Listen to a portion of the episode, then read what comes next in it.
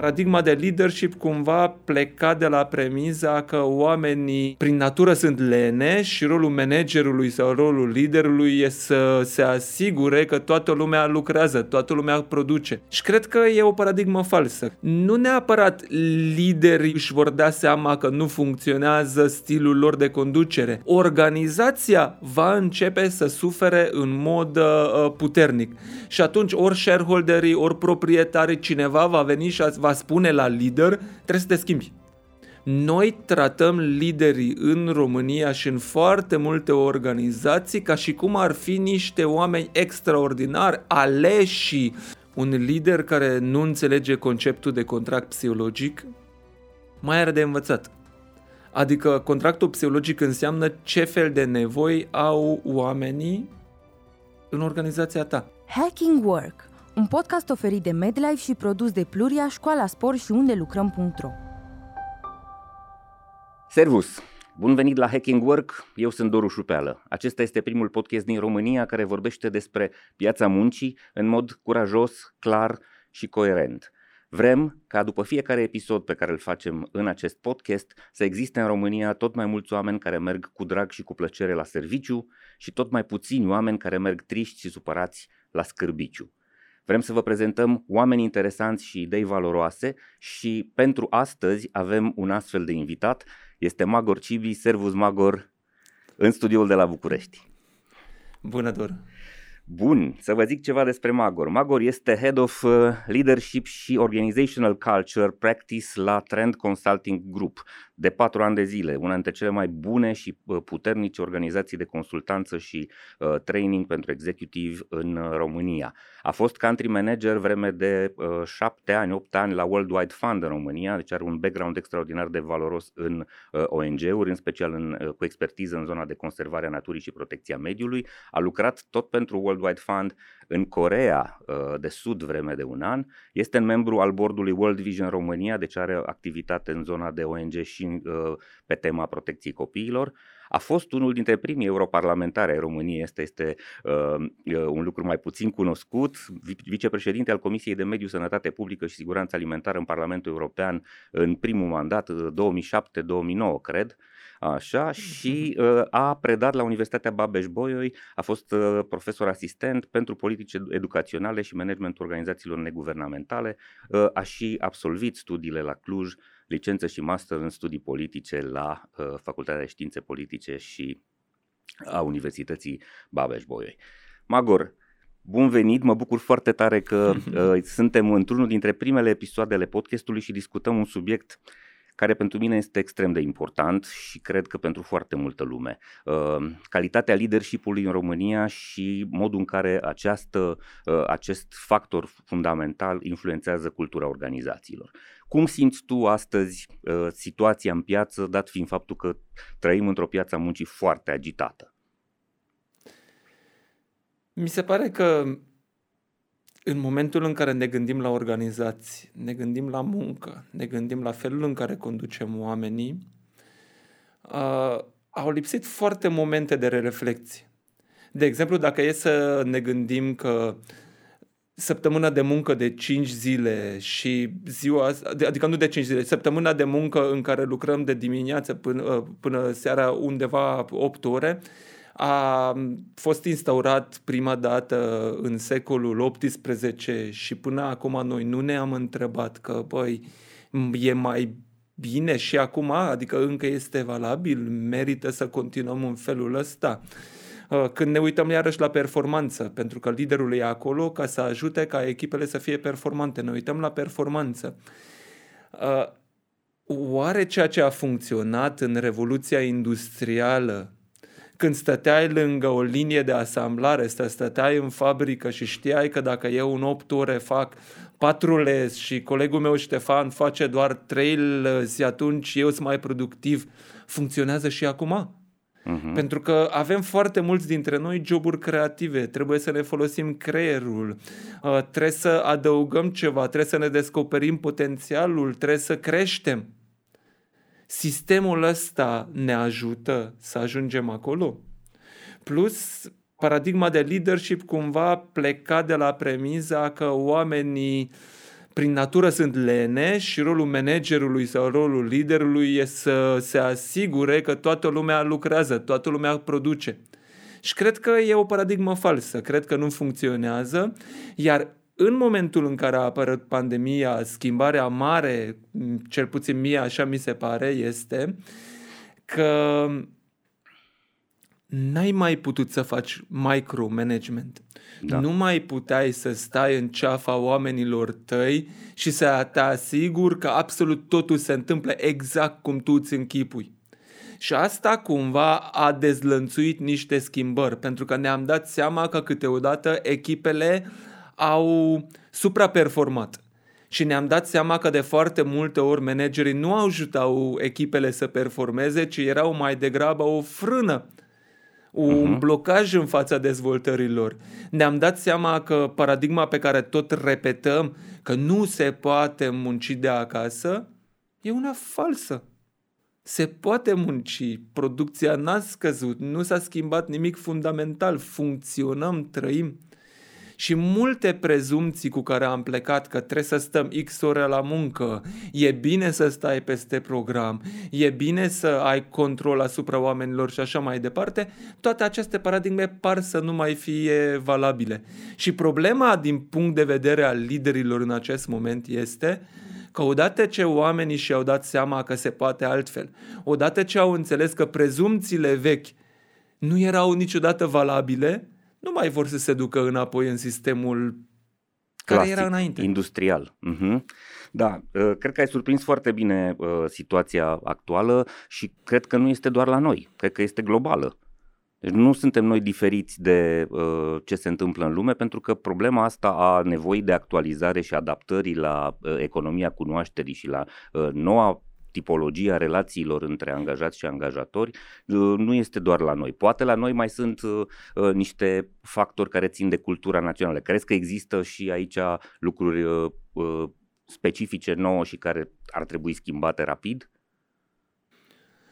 Cu siguranță, dacă e să ne uităm, noi avem o cultură aparte. Uh, de exemplu, foarte puțini oameni știu că dacă e să măsurăm cultura organizațională în organizațiile din România, am putea cu mare surprindere să constatăm că competitivitatea internă e mai mare decât în Statele Unite, de exemplu, pe care imaginăm ca o țară foarte competitivă. Da. Uh, și iarăși, majoritatea oamenilor din România și majoritatea liderilor, din păcate, încă crede că competiția este de dorit în organizațiile noastre noastre și nu realizăm cât de multe energie irosim în organizațiile noastre, punând oamenii să încerce să fie mai buni decât cei din jurul lui, în loc să lucreze împreună, să genereze rezultate nemai văzute sau deosebite, mai degrabă ei își irosesc foarte multă energie în a se bate între ei, a dovedi cumva că cine e cel mai valoros, cine e alfa Uh, pe câmpul muncii. Iarăși, perfecționismul la noi este o caracteristică foarte puternică în general în organizații și iarăși considerăm că perfecționismul este o caracteristică bună, este un comportament de dorit între oameni și nu ne dăm seama că perfecționismul deseori ne oprește să ajungem la rezultate. Și nu mai vorbesc de toate, adică dinamica asta de uh, pasiv uh, uh defensiv și agresiv defensiv sunt acolo acolo. Noi mai degrabă căutăm securitate și nu am mers încă în partea aia antreprenorială ce ar trebui să fac ca să-mi fie bine, mai, bine, mai degrabă ne gândim ce nu ar trebui să fac să îmi fie bine. Și dacă, de exemplu, ne uităm la instituții publice, o bună parte dintre ei e exact în paradigma asta, că dacă nu faci nimic, ești safe, da, că nu în greșești. timp când ne uităm la antreprenori, la firmele mai noi și firmele care vin cu filozofia de afară, acolo ți se explică foarte clar că ar trebui să faci ceva ca să-ți fie bine.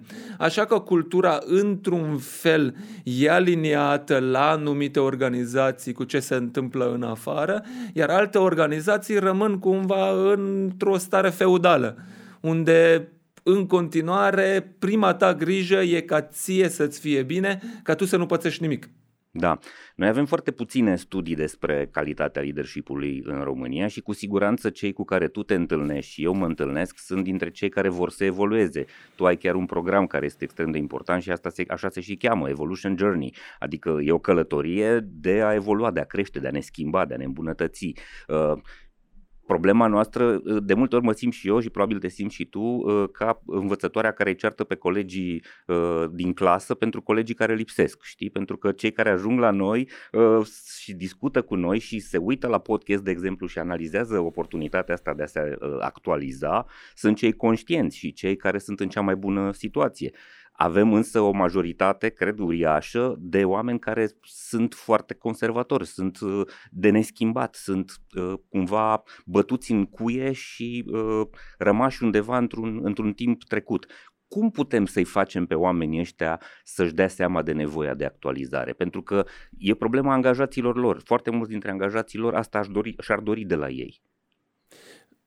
Mi se pare că se schimbă piața, mi se schimbă că se schimbă paradigma. Și acum începem să vedem, deja când ne uităm la valul de, de emisii care a cuprins tot globul și deși în Europa încă nu are amploarea fenomenului din SUA, dar mie mi se pare că ușor, ușor prinde în urmă. E și greu pentru că în Statele Unite, dacă e să te gândești cât de puține zile de concediu sunt, cât de uh, uh, work-focused, uh, cât de puternic e cumva uh, uh, presiunea pe oameni, dacă e să ne uităm la Franța, Germania, totuși avem o protecție socială destul de puternică pentru angajați. În Franța nu ai voie să trimiți texte sau mesaje către angajați după orele de muncă și multe astfel de lucruri cumva fac ca acest val să ajungă mai târziu la noi. Însă, ce spuneam, odată ce oamenii s-au dus acasă, odată ce au început să stea singuri și relațiile au devenit tranzacționale, au dispărut toate părcurile cu care suntem obișnuiți. Nu mai ai sediu frumos, chiar dacă ai mașină de serviciu uh, foarte faină, n-ai ce să faci cu el că trebuia să stăm în casă și n-ai uh, colegii cu care să stai la bârfă, nu ai abonamentele și toate bonusurile pe care le primeai de la job. Cu ce ai rămas? Cu munca pe care trebuie să-l stres și cu relațiile, uh, mai ales cu superiorii tăi, care dacă sunt tranzacționale te seacă de energie, te împing în burnout. Și în felul ăsta, nu neapărat liderii vor fi cei care își vor da seama că nu funcționează stilul lor de conducere. Organizația va începe să sufere în mod uh, puternic. Și atunci ori shareholderii, ori proprietarii, cineva va veni și va spune la lider, trebuie să te schimbi sau uh-huh. te schimbăm noi. Și dacă e să ne uităm, am văzut un, uh, un studiu foarte mare care se uita că nu numai marea demisională se întâmplă, ci și marea demitere. 10% din companiile globale studiate și au demis CEO-ul. Și acum e partea interesantă ce se întâmplă și ce îmi dă mie foarte multă speranță. Pe vremuri căutam mercenarii ăia care aveau în CV rezultate și spuneau, bă, dacă mă iei pe mine, eu o să dublez, o să triplez, o să fac ca cifrele tale să arate bine. Uh-huh, uh-huh. În acest moment însă, marea parte, mai bine de 80% din oamenii care au fost puși în poziții de CEO nu mai vin din afara organizației, ci sunt din organizație. Și asta e o schimbare de paradigmă. Pentru că oricine care a lucrat vreodată cu mandat scurt, cum de exemplu am lucrat în, în Corea, știe că tu dacă te pricepi cât de cât la cifre tu scoți ce cifre vrei să scoți. Adică sacrifici niște oameni, sacrifici niște procese. Ce rămâne după tine, asta e deja altă problemă. Și mai mult, asta adaugă la mitul liderului ăsta mercenar. Mă duc acolo, produc niște rezultate spectaculoase cu sacrificii foarte mari care nu se văd. Vine următorul și nu merge nimic și o să spună, wow, uite ce, bune, ce bun era asta. Da. Și nu era bun. Pentru că a mhm. sacrificat uh, performanța sau stabilitatea pe termen mediu și lung pentru un short gain. Și asta în acest moment se schimbă și asta cred că va fi cea care schimbă și liderii. Și liderii își vor da seama ori ne revizuim felul în care ne comportăm, ori încercăm să ne adaptăm la piață, ori ne căutăm alte roluri, mergem în alte zone unde încă n-a venit valul ăsta.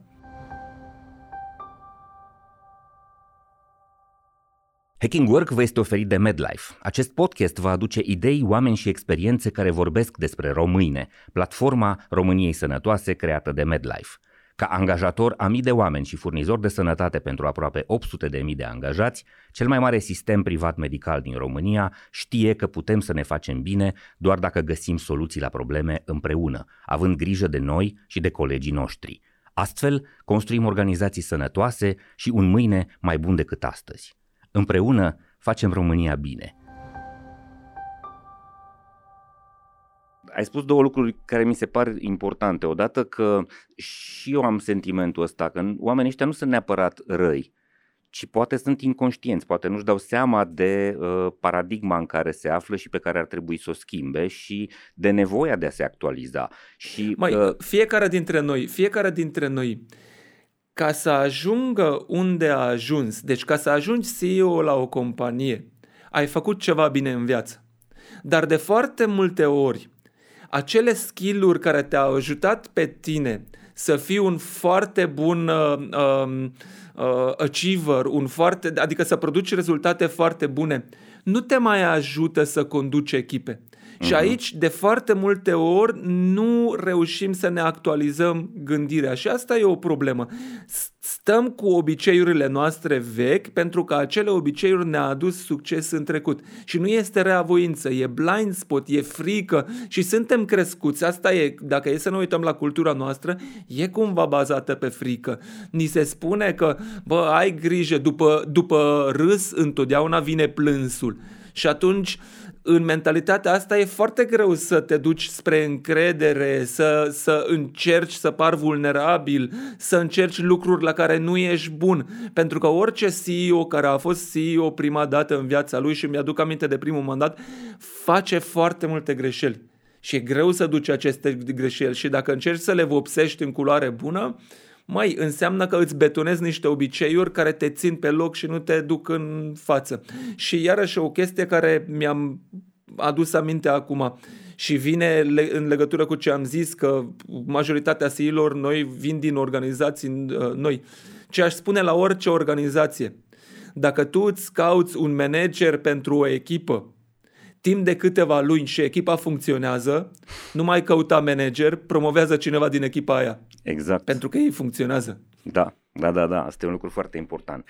Ai, ai, ai marcat un, uh, un element de filozofie care uh, cred că este uh, extrem de uh, puternic și toxic din, uh, din acela, în același timp. Faptul că foarte multe organizații, tendința globală, foarte mulți ani a fost asta, a, a short-termismului, a gândirii pe termen scurt toți uh, executivii, uh, directorii executivi care au fost angajați erau pe mandate de 3 ani, maxim 4 ani și trebuiau să dea rezultate imediat, trebuiau să aibă quick wins și atunci uh, exact ce, făceau exact ceea ce ai spus tu, falsificau datele, își aduceau un CFO bun care știa să scoată un Excel să arate bine, tăiau din costuri, asta înseamnă să tai din beneficiile oamenilor sau chiar din oamenii pe care în organizații, să-ți bagi joc de furnizori de multe ori sau de calitatea produselor sau serviciilor tale doar ca să scoți niște, niște cifre. Uh, cu siguranță de acolo ar trebui să plece schimbarea, de la shareholders, de la cei care pun presiune și uh, fixează uh, obiectivele. Dacă acolo nu va, fi, nu va mai fi atâta lăcomie și atâta orientare pe termen scurt, cu siguranță și organizațiile vor avea, vor avea o, o șansă. Um, foarte multă lume se plânge de de șefi. Uh, avem studii care ne arată că americanii, de exemplu, 75% spun că dacă ar fi mult mai fericiți dacă șefii lor ar fi alții sau altfel și 65% dintre americani într-un studiu destul de recent au spus că ar accepta inclusiv să li se scadă un pic din salariu doar ca să beneficieze de un, de un șef uh, uh, bun. Cum facem să-i ajutăm pe oamenii ăștia să se schimbe? De unde ar trebui să înceapă fiecare dintre, dintre conducători? Cu ce care e primul lucru pe care ar trebui să-l înțeleagă? Mie mi se pare că aici e cea mai grea parte a ceea ce facem noi. Nu pot eu să mă duc la niciun lider și să-i spun trebuie să te schimbi.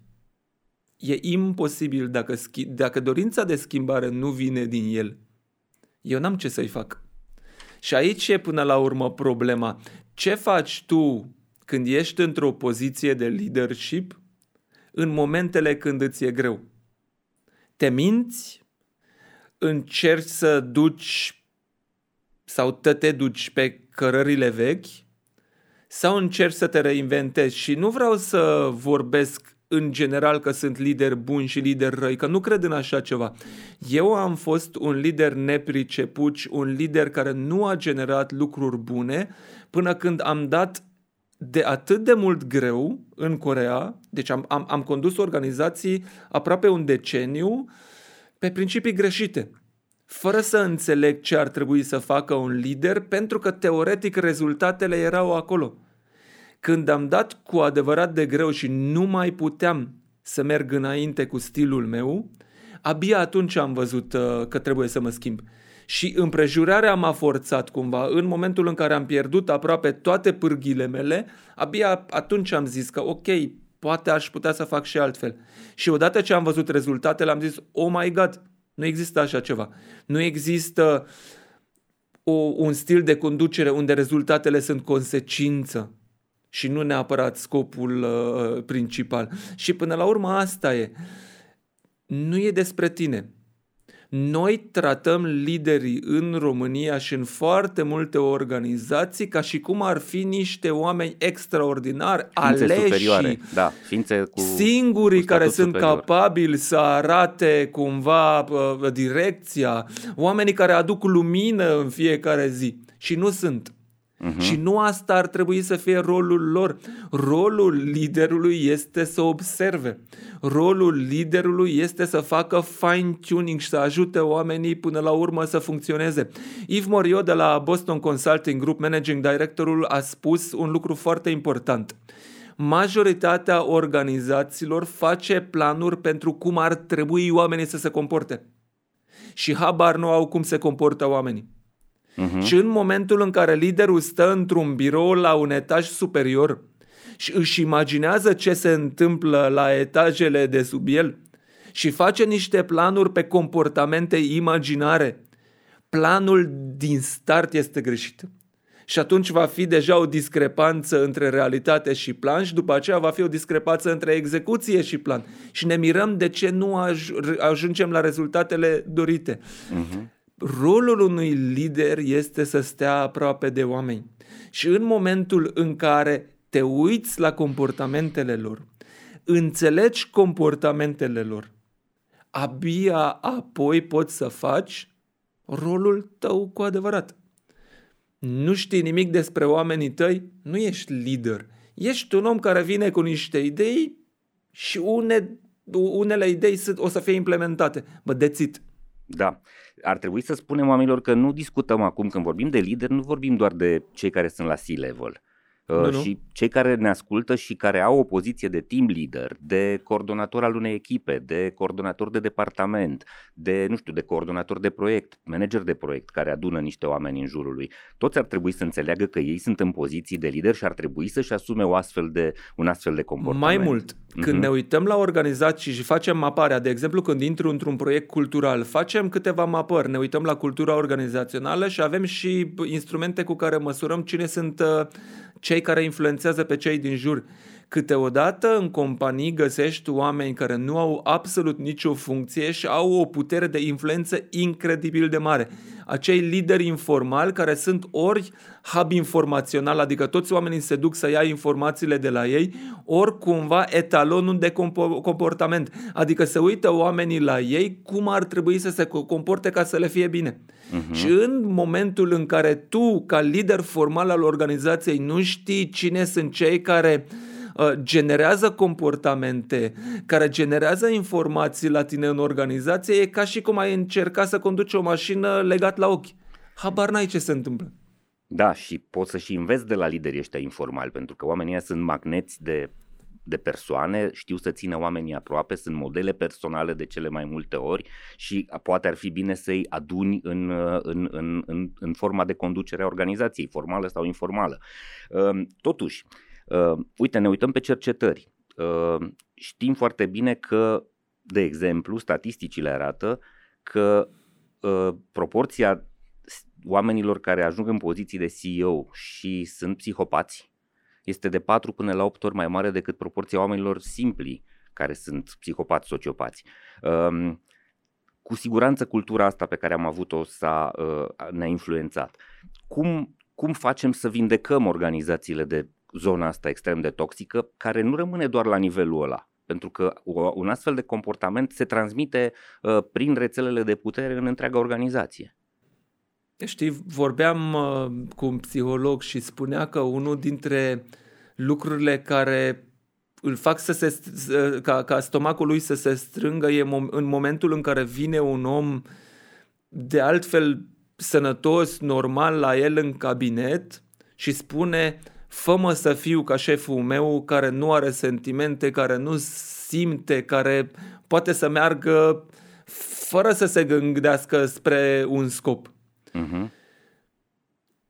În momentul în care transmitem în fiecare zi în o organizație că singurul lucru care contează este rezultatul și rezultatul cumva e mult deasupra tuturor celorlalte obiective, e normal să ai niște oameni care pot să aibă un focus foarte unilateral, pot să ignore absolut tot în jur, să fie mai de succes decât restul oamenilor în general în viață, dacă poți să te ții de un obiectiv, vei avea succes. Pentru că majoritatea oamenilor își mai schimbă obiectivele, își schimbă părerea, se reconfigurează așa mai departe. Asta e în momentul în care tu ai un singur obiectiv în viață, e mult mai ușor pentru tine. Și atunci, cumva, este adevărat. Profilul ăsta al psihopaților, profilul uh, uh, liderilor narcisici, profilul uh, liderilor care încearcă să pară invulnerabili, a fost cumva apreciat în companii pentru că pare simplu să lucrezi cu ei. Ei pot să te convingă că el este capabil. Mai mult, el este capabil să livreze rezultate pe termen scurt. Și asta se întâmplă. După aceea se mută la o altă organizație, la o altă organizație și forma sistemelor, cum era configurat până acum, era cumva în favoarea lor. Uh-huh. Pe termen mediu și lung ce se întâmplă în organizații, asta e deja o altă discuție. Și asta e o problemă, pentru că într-o organizație în care nu există empatie, o să vedem o creștere semnificativă a, bă- a ratei de burnout, o să uh-huh. vedem o creștere semnificativă a ratei de demisii pe, de-a lungul timpului. Și acum, partea iarăși care mă bucură pe, pe mine, vin la mine lideri de organizații care spun că mandatul lor de la proprietari sau de la shareholders e să oprească plecarea oamenilor mandatul lor este să reducă rata de burnout. Adică el nu a fost pus acolo neapărat să spună că trebuie să dublezi, să triplezi, Obiectivul tău e să creezi o organizație din care nu mai pleacă oameni. Și mai ales în sectorul IT se simte asta. Da. Dacă e să ne uităm la cifrele în România, cât de mare este atriția în acest moment, din ce în ce mai multe organizații spun că modelul nu este sustenabil. Dacă noi tot pierdem, construim și pierdem și construim și pierdem și construim și pierdem, noi stăm pe loc. Corect. Nu e mai eficient o organizație unde oamenii se simt bine, aparțin și atunci spun, hai să ne uităm la cultura organizațională. Și se întâmplă în acest moment și eu cred că organizațiile care vor investi aici vor fi câștigători și organizațiile care stau cum au stat până acum o să poate să să liciteze până când dau bugete, pentru că în acest moment asta se întâmplă. Îți dau încă 5 lei și eu îți dau 5 lei și tot așa, și până când ți se termină bugetul, până când nu mai ai încă 5 lei să dai. Exact. Și în momentul ăla trebuie să te uiți la altceva. Cei mai mulți sunt într-un ocean roșu în care se bat în bani acum, da, nu au o propunere de valoare uh, consistentă și convingătoare pentru angajați, astfel încât să-i atragă oamenii să-și dorească să fie acolo, ci pur și simplu le oferă uh, o propunere financiară mai mare. Uh, ai spus păi un da, lucru... da, asta se vede și la startup-uri. Știi că foarte multe startup-uri, foarte mul- multe antreprenoriate se creează pentru că vreau să fiu bogat. Da. Nu neapărat că vreau să generez o schimbare în lume și dacă uh-huh. tu, mhm. proprietarul, tu, shareholderul, asta e mesajul pe care transmiți omului care ar trebui să-ți conducă business-ul sau afacerea, e foarte greu să vezi acolo cultură. E foarte greu ca omul ăla să poate să vină cu o poveste. Dacă tu când fondezi ceva nu ai o poveste, nu știi de ce, uh-huh liderul ce poate să facă și oamenii ce pot să facă. Doar ei nu o să-ți inventeze ție o poveste. Exact. Ăla este momentul când organizația pornește direct cu o cultură toxică, cu o, cu o, o premiză falsă. Pentru că nu, orga, nu, nu, nu înființezi o, o companie ca să faci bani. Banii vor veni în mod natural dacă știi să rezolvi în mod creativ și profitabil o problemă reală a oamenilor. Despre asta este Mă, vorba. dacă vrei să faci bani, trebuie să lucrezi la BNR. Da, la tipografie. Exact. Da. și, să, și să-i transporti. Da, um, um, ai spus niște lucruri importante, uh, sunt niște semnale foarte bune. Sper să se întâmple fenomenul ăsta tot mai amplu. Faptul că proprietarii de uh, organizații vin și le cer uh, directorilor executivi să-și fixeze alți parametri de performanță. Până acum, așa cum ai spus și tu, toată lumea se uita la bani. Cât uh, turnover ai făcut, adică cât, câtă cifră de afacere, cât profit mi-ai scos și brusc au început să realizeze că, uh, de exemplu, numărul de plecări din organizație este dureros și că asta este un cost, o pierdere de capital intelectual și uh, uman care este uh, poate să ducă inclusiv la faliment pe termen mediu și lung. Uh, la fel, ai spus despre uh, scorul ăsta de uh, sănătate psihologică al oamenilor, care iar este important. Dacă îți arzi creierele alea pe care tu îți bazezi întreaga valoare economică, normal că nu vei mai face performanță, nu vei mai fi creativ, nu vei mai putea livra clienților și îți compromis business-ul pe termen lung. Ce alți parametri crezi că ar trebui să fie obligatorii în măsurarea performanței unui uh, unui director executiv? La ce ar mai trebui să ne uităm foarte obligatoriu, ca să spun așa? Mie mi se pare că un lider care nu înțelege conceptul de contract psihologic mai are de învățat. Adică contractul psihologic înseamnă ce fel de nevoi au oamenii în organizația ta nevoia de siguranță, nevoia de apreciere, nevoia inclusiv de a se simți bine, de a, de a avea puțin fan în organizație, uh, nevoia de recompense și toate nevoile psihologice. Noi nu vorbim de ele. Noi în continuare când uh, recrutăm oameni, spunem de ce ar trebui noi să te luăm pe tine. Uh-huh. Nu ne gândim că noi ar trebui să te convingem să vii aici și din păcate iarăși un lucru care e foarte împământenit. Suntem obișnuiți și este total acceptabil și normal să mințim la interviuri și candidații pot să-și coloreze CV-ul, să spune niște lucruri într-un mod foarte exagerat despre ei, dar și companiile, deși știu că au o, compa- o, o cultură toxică, spun la noi totul e ok, așa mai departe. Și în momentul când începem să, să și ieșim împreună, să și lucrăm împreună, ne dăm seama că, păi, toată lumea a colorat. Da, da. E ok așa? Era vopsit Și gardul. nu ne dăm seama cât de mult pierdem cu așa ceva. Pentru că luăm oameni care sunt nepotriviți, care nu, nu se simt motivați, care nu ar trebui să fie unde sunt și au venit pe baza unor prezumții neadevărate. Și toată chestia asta deja setează niște relații toxice de la bun început. Atâta vreme cât nu o să înțelegem că sinceritatea, transparența totală ne va ajuta din momentul în care ne gândim la o recrutare până când omul stă cu noi în organizație, va fi foarte greu să performăm în mod real și asta e foarte greu, iarăși să înțelegem, transparența totală. Când organizațiile îmi spun nu putem să facem transparență totală că oamenii o să vadă discrepanțe salariale sau o să vadă tot felul de lucruri. Eu tot timpul spun, dar de ce există aceste lucruri acolo? Și dacă tu percepi că nu e ok că e acolo, de ce uh-huh. îl menții? Exact. Poți să faci. Uite, deja și aici mă uit la doi retailer foarte mari în România care au transparentizat salariile și în momentul în care aplici la ei, știi deja cu ce salariu pornești. Exact. E un lucru foarte bine. Nu știu dacă vine din inițiativa lor, dar nici nu contează acest lucru. Intenția și ceea ce se întâmplă e că oamenii încep să aibă locuri care din start pot fi mai sănătoase pentru că știi niște lucruri pe care nu știai până acum. Exact, prezinți niște Asta garanții. e până la urmă. Prezinți niște garanții, da. da, să vorbim. E vorba de Lidl și de Kaufland și au câștigat enorm uh, uh în încrederea oamenilor, în loialitatea Și dacă știu bine și de Penny.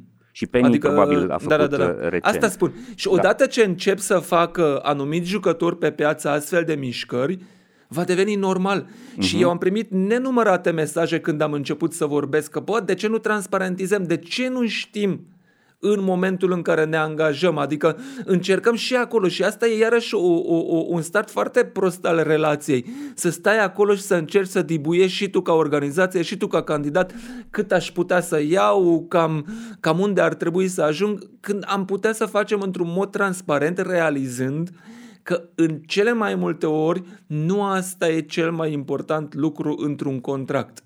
Și dacă un contract scris ne ține împreună, înseamnă că ceva nu facem bine. Tot timpul, toată viața mea am și spus de fiecare dată când am făcut contract între business-uri sau între mine și un angajator, dacă hârtia asta va fi vreodată necesară ca noi să stăm împreună, ceva am ratat într-un mod profund. Și asta trebuie să înțelegem, că na, de ce vrei omul? De ce vrei să vină la tine? Exact. Vrei să-ți producă valoare? atunci recunoaște capacitatea lui de a produce valoare și lasă-l. Ai vorbit despre un lucru foarte important, despre nevoia de a avea uh, sănătate, uh, sănătate și psihică și fizică în, în, rândul, în rândul oamenilor. Uh, observăm împreună, de câte ori ne uităm la organizații, că o funcție care teoretic este extrem de importantă nu prea există. Noi nu prea avem psihologi organizaționali, noi nu prea măsurăm cât sunt oamenii noștri de fericiți, de bucuroși, de sănătoși, de bine dispuși. Uh, nu ne uităm în același timp nici la sănătatea lor fizică. De multe ori uh, stăm și numai constatăm, vai câte concedii medicale și-au luat oamenii ăștia, vai cât de obosiți sunt, vai cât de prost uh, performează, vai cât de greu ne înțelegem cu ei. Răspund târziu la mail-uri sau, mă rog, dau rezultate slabe. Crezi că acești parametri, pe lângă cei legați de uh, numărul de plecări și uh, insatisfacția oamenilor, ar trebui să devină uh, parametri tot mai importanți de performanță și chiar să fie raportați de organizații în, în rapoartele de final de an? Depinde foarte mult ce vrea fiecare organizație. Uh-huh. La un moment dat s-a descoperit, din nefericire din punctul meu de vedere, exact pe o platformă petrolieră, că în momentul în care sonda petrolieră a luat foc, eficiența oamenilor a crescut foarte mult. Adică s-au organizat foarte, foarte repede și au reușit să facă evacuarea uh, platformei fără niciun om, fără să piardă nicio viață de om. Și de acolo vine o, un concept în management de burning platform. Adică tu generezi niște situații situații reale sau închipuite de, de, de urgențe și pui oamenii să, să bage sprinturi. Și cumva asta a devenit un modus operandi în foarte multe organizații, aproape că a devenit modelul dominant în care tot timpul punem presiune pe oameni, tot timpul spunem că acum trebuie repede, trebuie să fii acolo, trebuie să stai peste program și așa mai departe. Și în felul ăsta, sigur, livrăm rezultate. Dar cât timp? Și ceea ce nu înțelegem, că dacă începem să facem asta cu juniorii noștri, cu oamenii care abia sunt la începutul carierei, când ei la, la, din nivel de produ- la nivel de productivitate nu sunt foarte sus, ei nici nu o să ajungă niciodată să-și descopere potențialul. Ei niciodată nu poate să ne dea nouă ceea ce ar fi capabil să ne dea. Și atunci trebuie să regândim și sistemul ăsta cum obținem rezultatul, pentru că asta cu presiune, presiune, presiune este o abordare foarte limitată. Și dacă facem cu toți asta, la un moment dat pe piața muncii o să avem foarte puțini oameni capabili să vină cu idei sau să creeze ceva. Și toată lumea vorbește despre criza de inovație. Exact. De unde vine criza de inovație? Păi tu cât timp lași oamenilor să se dezvolte, să se descopere, să fie creativ, să se distreze, să nu aibă presiune pe ei. Păi cum vrei inovație? Îmi aduc aminte și nu o să uit asta niciodată când a venit un manager de la internațional la noi și a spus inovația a devenit una dintre cele mai importante lucruri și punem accent pe el. Drept consecință, fiecare om trebuie să aibă în evaluarea lui anuală câte, un criteriu și niște activități idei, pe ino- inovație. Da. și eu eram, nu e ca și cum ne adunăm într-o sală și spunem, inovați. Da, acum. Și oamenii o să începe să producă idei. Da. Dacă e să ne uităm când vine inovație, foarte puține ori inovația vine când tu muncești din greu. Tu trebuie să ai loc creierului să se ducă în diverse locuri, adică să fie idle, să fie gol exact. și în exact. momentul ăla îți vin idei. Exact. Cum ai vrea să ai o companie uh, uh, inovativă când oamenii tăi mereu se concentrează și deseori pe task-uri fără niciun sens. Dacă e să ne uităm ce sisteme de raportare avem în companii, cât de multă birocrație inutilă avem înăuntru, cât de mult perfecționism există unde punem oamenii să facă niște lucruri care n-au aproape niciun impact asupra activității noastre, ne dăm seama că ne împușcăm singuri în picior. Da, ai atins un punct uh, care mi-e foarte drag. Uh, doctoratul meu pe care îl termin anul ăsta este despre climatul pentru inovație în organizațiile software. Am uh, făcut o cercetare pe 1700 și ceva de respondenți din vreo 50 și ceva de organizații IT și uh, am descoperit, uh, cercetând zona teoretică, faptul că sunt doi factori, cel puțin doi factori fundamentali pentru inovație. Siguranță psihologică, un lucru despre care vorbește profesoara Amy Edmondson de la Harvard, și inițiativă personală. Ori uh, siguranța psihologică nu o ai într-un climat în care pui presiune, uh, în halul ăsta și îi forțezi pe oameni să obțină numere, cifre, și inițiativa personală nu o vei obține într-o organizație uh, de tip militar în care uh, oamenii nu pot să aibă autonomie, nu pot să aibă uh, libertate de a propune tot felul de idei și mai ales de a avea susținere și curaj să dea și rateuri, pentru că așa descoperi ideile noi, descoperim ce nu merge. Mie mi se pare că aici mai e un factor foarte important rare ori inovația vine de la un singur om. Cu adică sunt oameni care vin cu idei și spun am putea să facem asta. Vine un alt om care spune uite cum am putea să facem asta și intră echipa în rol și începem să îmbunătățim ideea, ne jucăm cu el și s-ar putea ca ideea inițială să fie profund transformată până când ajunge să fie aplicată. Însă, în momentul în care avem organizații între, unde uh, obiectivul oamenilor e să fie mai buni decât cei din jurul lor, tu nu mai ai curajul să-ți expui ideea pentru că imediat îți va fi furat și va fi prezentat de altcineva. Și atunci toată lumea încearcă să ducă tot procesul de inovație în el. Și noi nu avem chiar atât de multă creativitate, nu suntem chiar atât de complexi ca să putem să facem. Și cum spuneai, atâta vreme cât nu avem un, uh, uh, un climat și o cultură bazată pe încredere, pe colaborare. Și nu eliminăm competiția inutilă, uh-huh. inovația nu are cum să existe. Exact.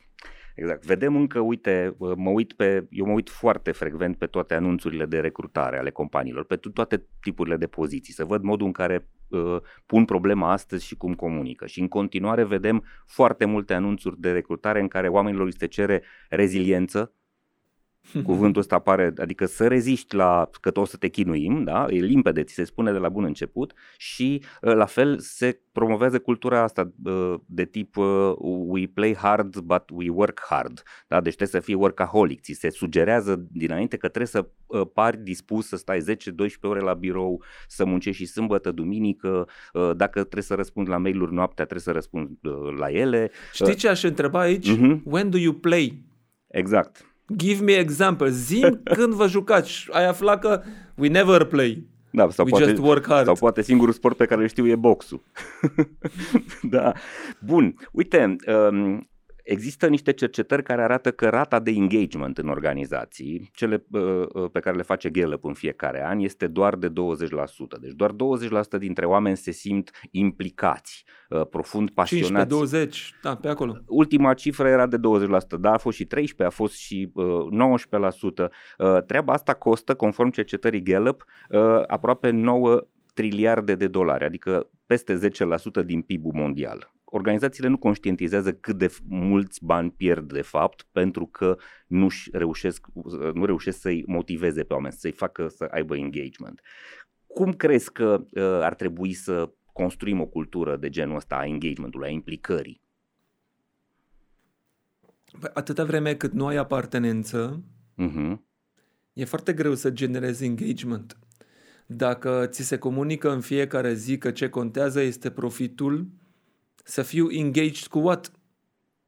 Mai ales dacă câștigurile tale nu sunt în corelație cu profitul companiei, Păi ce motivație ai putea tu să ai? Și atunci sunt foarte mulți oameni și din păcate am inclusiv prieteni care spun munca e muncă.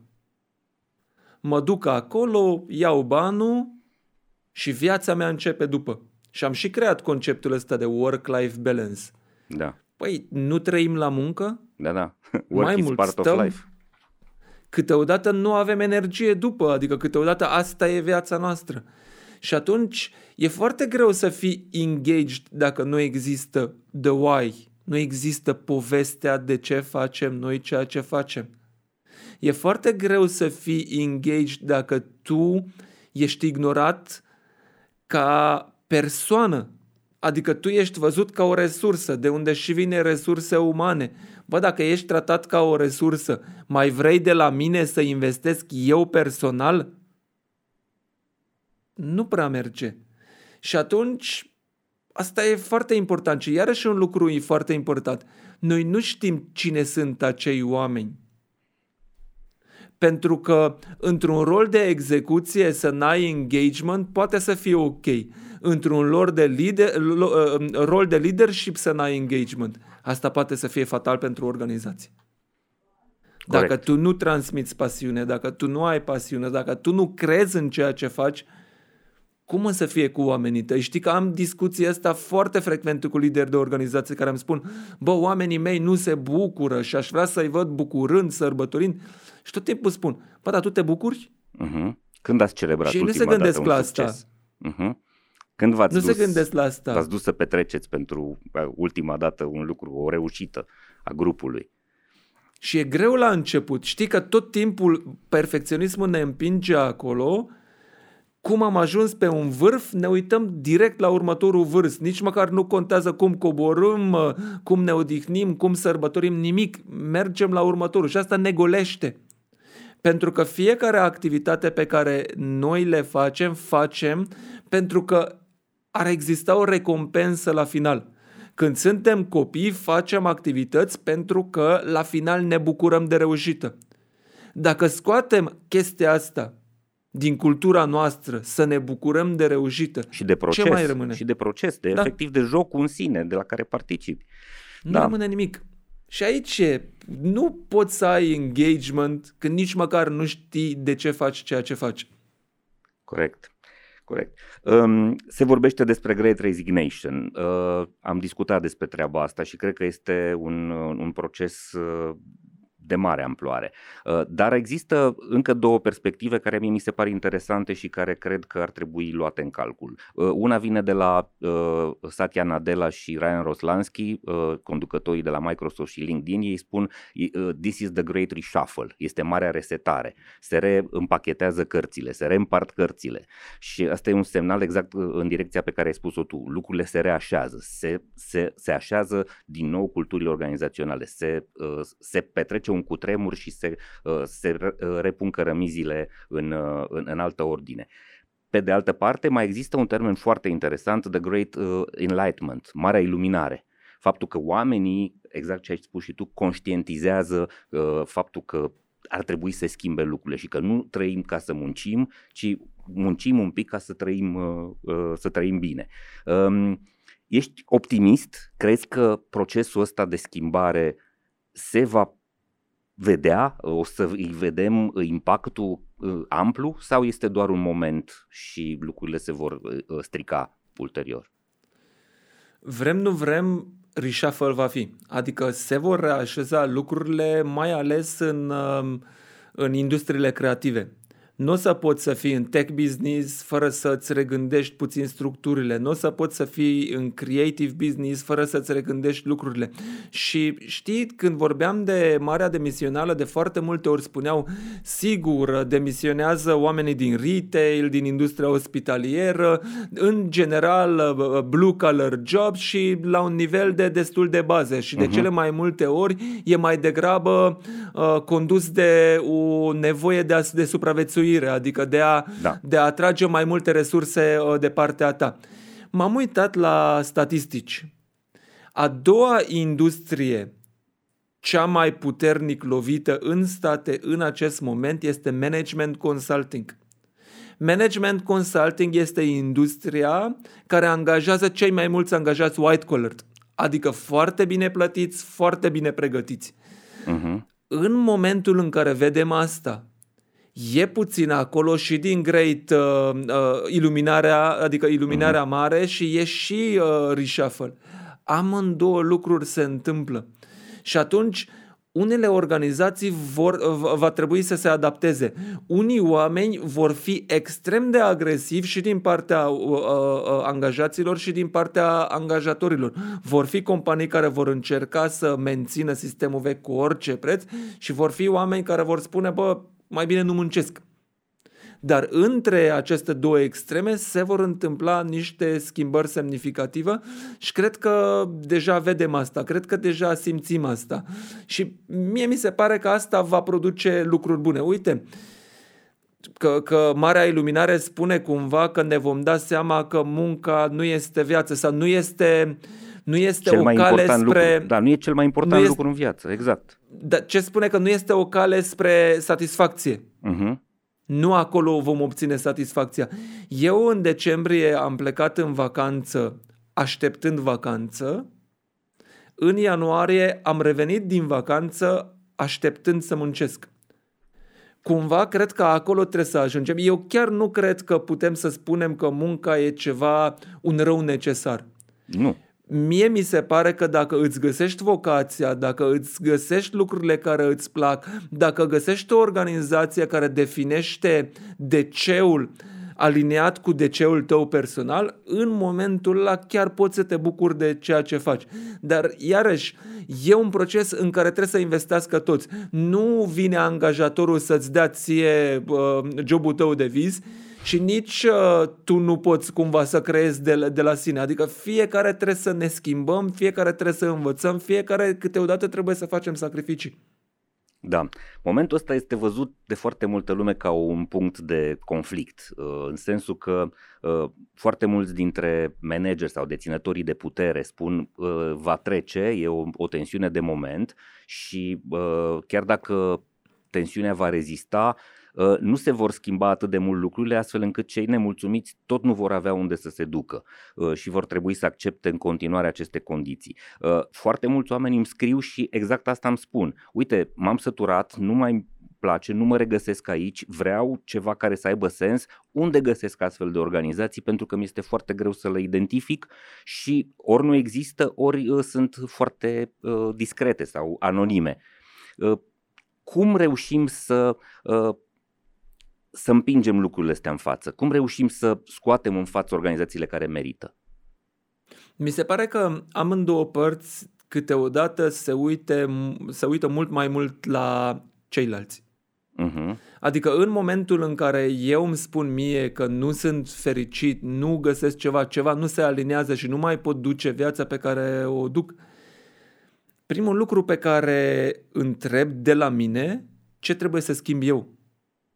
Nu unde este locul unde pot să mă duc așa cum sunt în acest moment, ci tre- ce am eu de schimbat la mine, care sunt acele mentalități care mă opresc pe mine, ce am de învățat și eventual unde m-aș simți bine și ce trebuie să învăț ca să pot să ajung acolo. Și aceste lucruri nu se leagă, adică știi, avem cumva un comportament în care noi nu putem să stăm confortabil fără un loc de muncă și nici nu pregătim momente în viață în care s-ar putea să nu avem un loc de muncă ca să nu simțim presiunea asta. Adică oamenii care cred că tot timpul trebuie să ne mișcăm dintr-un loc de muncă în celălalt și să nu avem deloc uh, perioade mai, uh, mai relaxate sau în care nu facem neapărat nimic sau investim în educația noastră, mi se pare că uh, caută prea mult confort. Și și eu asta făceam, adică tot legăm, legăm, legăm. Câteodată trebuie să ne reconfigurăm. Și câteodată e bine să ne gândim cum am putea, dacă ajungem la moment de genul ăsta, cum ne permitem, cum generăm momentul. Ce fel de stabilitate facem azi când avem loc de muncă pentru viitorul nostru care nu va avea ca el să poată să aleagă fără presiune. Și de foarte multe ori presiunea ne împinge să tot acceptăm tot felul de oferte pe care în mod normal nu le-am acceptat. Și asta se vede și în viața personală, știi? Oamenii, sau în general, dacă ne mișcăm din relație în relație în relație și așa mai departe și nu stăm deloc cu noi, ce am învățat de aici? Ce n-a fost bine? Ce ar putea să fie mai bine? Ce am greșit eu? Pentru că, până la urmă, la sfârșitul zilei, ce trebuie să realizăm? Că singura persoană pe care putem să schimbăm în mod real este propria persoană. Și sigur că am vrea ca șeful nostru, nu știu, să meargă la terapie și să fie mai empatic și mai înțelegător. Putem să facem acest lucru? Nu putem să facem. Nici măcar cu oamenii apropiați din viața noastră nu putem să facem asta. Nu poți să-ți trimiți partenerul, partenera, prietenul la terapie dacă ei nu vor să meargă. Și atunci la cine poți să lucrezi? La mine. It's that simple. Și și la lider e exact la fel. Dacă liderul se uită la oameni și spune că n-am cu cine, înseamnă că ar merge acolo niște terapie sau cel puțin niște coaching cu siguranță. Sunteți la Hacking Work, primul podcast din România dedicat pieței muncii. Acesta este un produs realizat în parteneriat de Pluria, Școala Spor și unde lucrăm.ro. Dați-mi voie să vă spun câteva lucruri despre cei trei parteneri care produc acest podcast. Pluria este o platformă online care oferă freelancerilor și angajaților din organizații posibilitatea de a lucra flexibil din orice fel de spațiu confortabil pe care ei își doresc să-l închirieze. Practic, folosind aplicația Pluria, puteți să vă rezervați birouri și săli de meeting în diverse configurații și în diverse dimensiuni în peste 200 de spații de coworking din România, Spania, Portugalia și Columbia. Prin intermediul aplicației mobile pe care o aveți disponibilă și pentru iOS și pentru Android, puteți să faceți uh, treaba asta uh, accesând spațiile de care aveți nevoie pentru a lucra ocazional sau în mod curent, iar companiile cu care lucrați au o uh, prezentare transparentă a tuturor acestor uh, uh, rezervări și au un control foarte eficient asupra costurilor legate de spațiile de lucru. Munca hibridă se face inteligent, confortabil și eficient cu Pluria. Școala Spor este o platformă de educație informală, interactivă și modernă, care oferă învățare prin dezbatere și colaborare, cu sprijinul unor tutori cu experiență profesională de vârf, dublată de o structură academică foarte serioasă. La școala pentru oameni responsabili avem cursuri, workshop-uri și tabere într-o serie de domenii profesionale foarte actuale, specifice economiei cunoașterii. Am adăugat recent în programele noastre și un micro MBA în Talent Management acreditat de University of Suffolk. Toate programele noastre se livrează în sesiuni open în cele mai importante orașe din țară, dar pot fi livrate personalizat și în mod privat în organizațiile voastre. La Școala Spor creștem lideri, construim viitor. Unde lucrăm.ro este cea mai mare comunitate online a angajaților din România.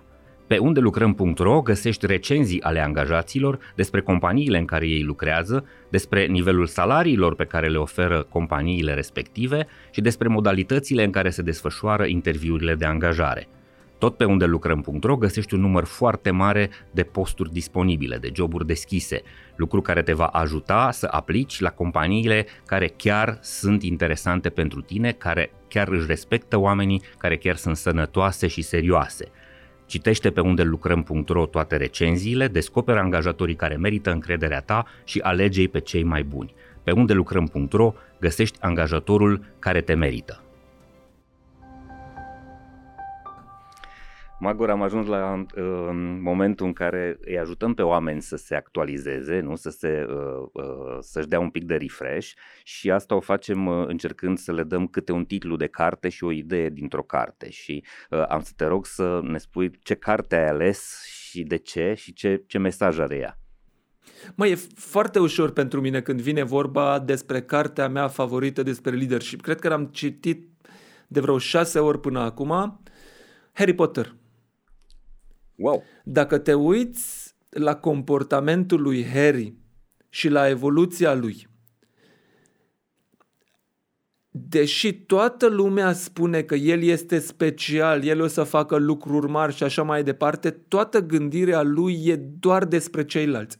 Întotdeauna se gândește cum poate să ajute pe ceilalți, ce ar putea să facă pentru ceilalți și asta îl face un lider incredibil de puternic. Eu cred că dacă ai face un business sau oricine ar face un business book doar bazat pe caracterul ăsta și scoți toată povestea, scoți tot, tot, tot și păstrezi comportamentul de la început până la, până la final și cum se dezvoltă și ce fel de dubii are și ce fel de stragăluri are, o să găsești cum ar trebui să se comporte un lider. Și de fiecare dată când citesc, simt un humbleness, adică e atât de frumos scris și el întotdeauna e atât de humble, e foarte greu să descrie asta într-o carte de leadership.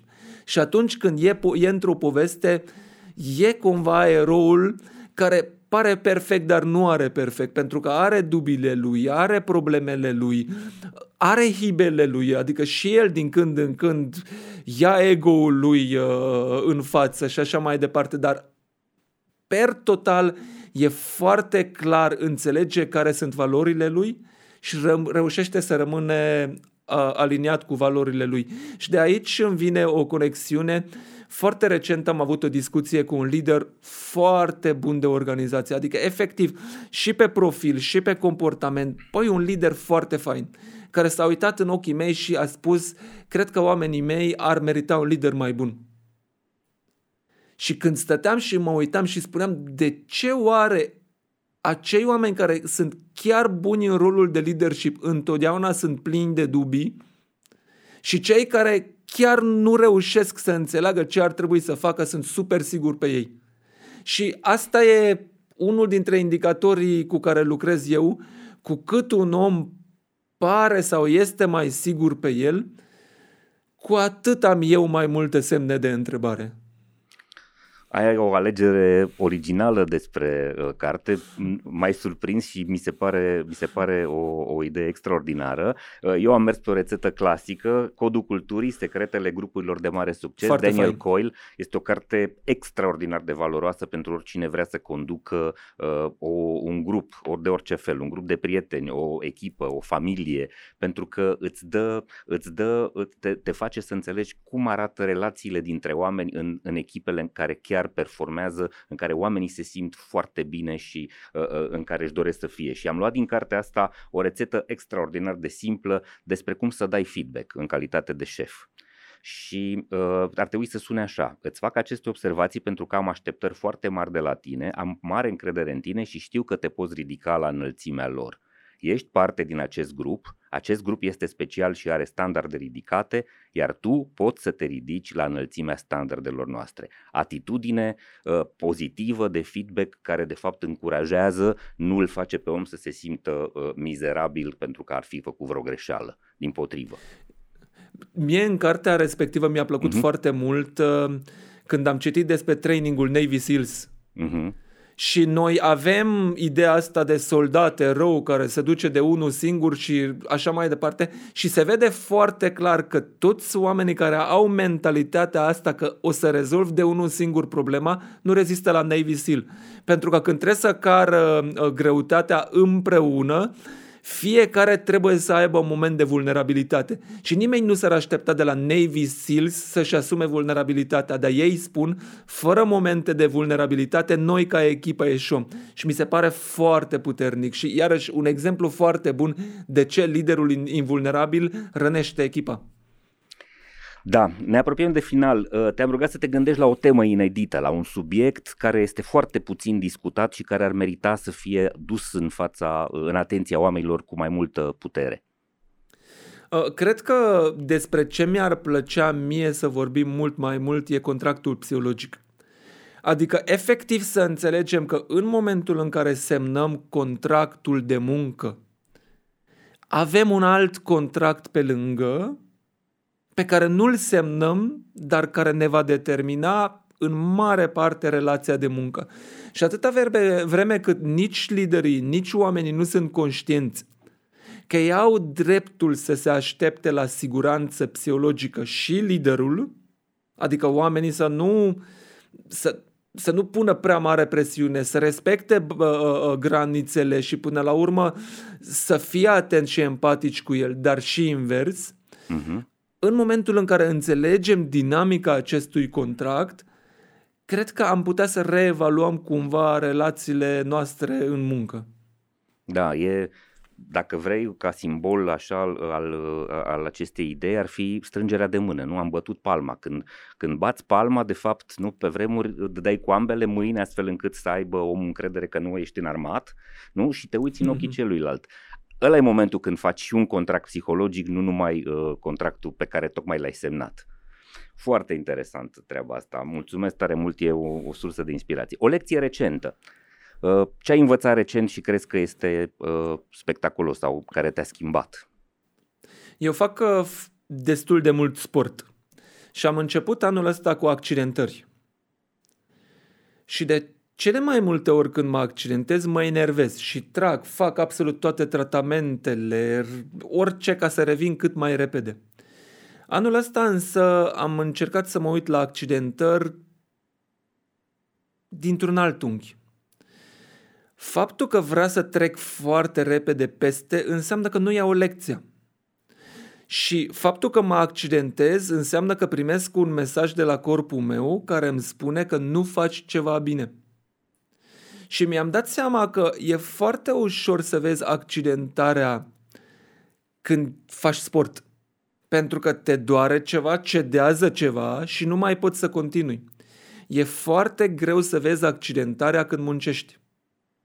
Pentru că noi punem foarte mare preț pe a munci gre- din greu, a trage, a trudi.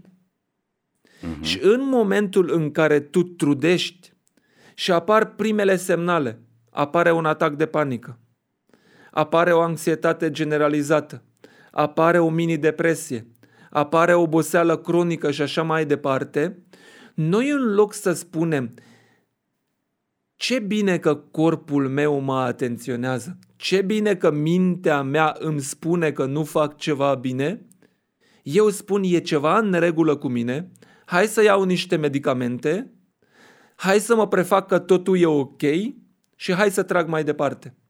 Și mie mi se pare că în sport e foarte relevant și foarte vizibil cât de mult ți se strică performanța. Cred că și în muncă e exact la fel, doar că noi tot timpul încercăm să acoperim acest lucru și cu asta consumăm și mai multă energie. Și atunci cumva asta a fost cumva ideea mea. În loc să ne temem de depresie, de anxietate sau de accidentări în sport, cum ar fi să înțelegem că e un semn de la noi că deja activitatea noastră inițială nu este la performanță optimă. Tu nu produci cât ai putea să produci. Și câteodată atrage mai mult înseamnă că tragi mai puțin. Și câteodată durerea nu este rezultat, câteodată durerea este durere. Și nu vrei să ai o viață doar în durere. Da, mulțumim mult pentru uh, ideea asta. Magor, o persoană care te inspiră, de la care ai învățat lucruri, uh, pe care, uh, o persoană pe care o poți recomanda și altora ca sursă de inspirație? O persoană, adică de fapt toată viața mea a fost construită în jurul unor mentori. Întotdeauna am avut oameni pe care am admirat și au dat destul de mult, adică am putut să învăț doar din pură interacțiune. Am avut un mentor, Gary Miller, cu care am avut patru sau și cinci conversații în viața mea, dar mi-a dat niște perspective care stau până acum cu mine. Dar ca să fie mai uh, relatable pentru oameni, uh, mă uit cu mare admirație la Rafael Nadal. Știi care e clar că corpul lui nu-l mai duce și el reușește să se mobilizeze și reușește cumva să se ducă mai departe într-un fel pe care eu nu pot să înțeleg. M-am uitat acum la finala Australian Open. Să revii de acolo.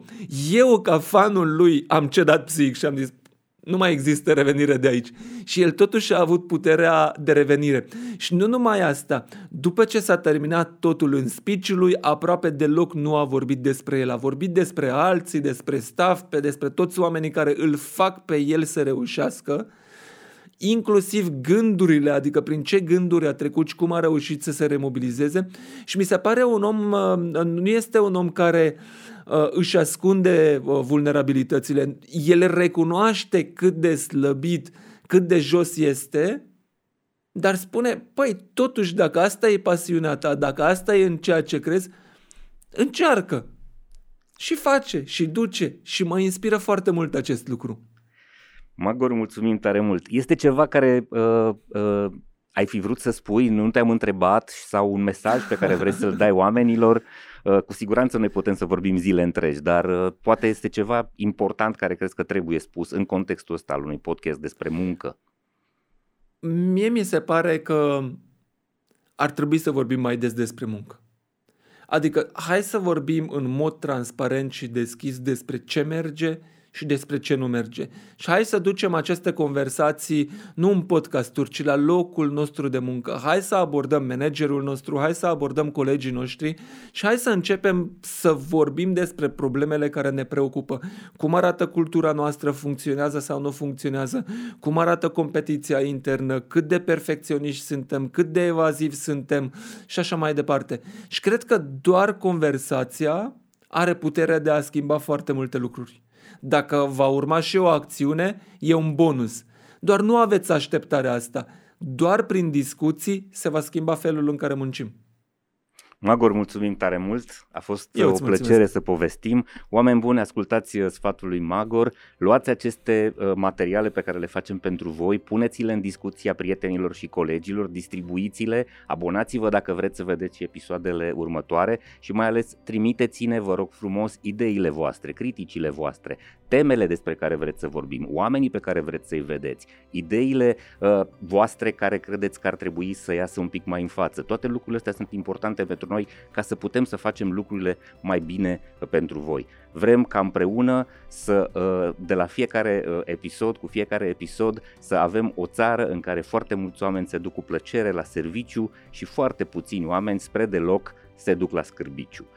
Până la episodul viitor vă urez, așa ca de obicei tuturor, să aveți foarte mult spor, să ne vedem sănătoși, voioși și mintoși. Servus! Hacking Work, un podcast oferit de MedLife și produs de Pluria, Școala Spor și unde lucrăm.ro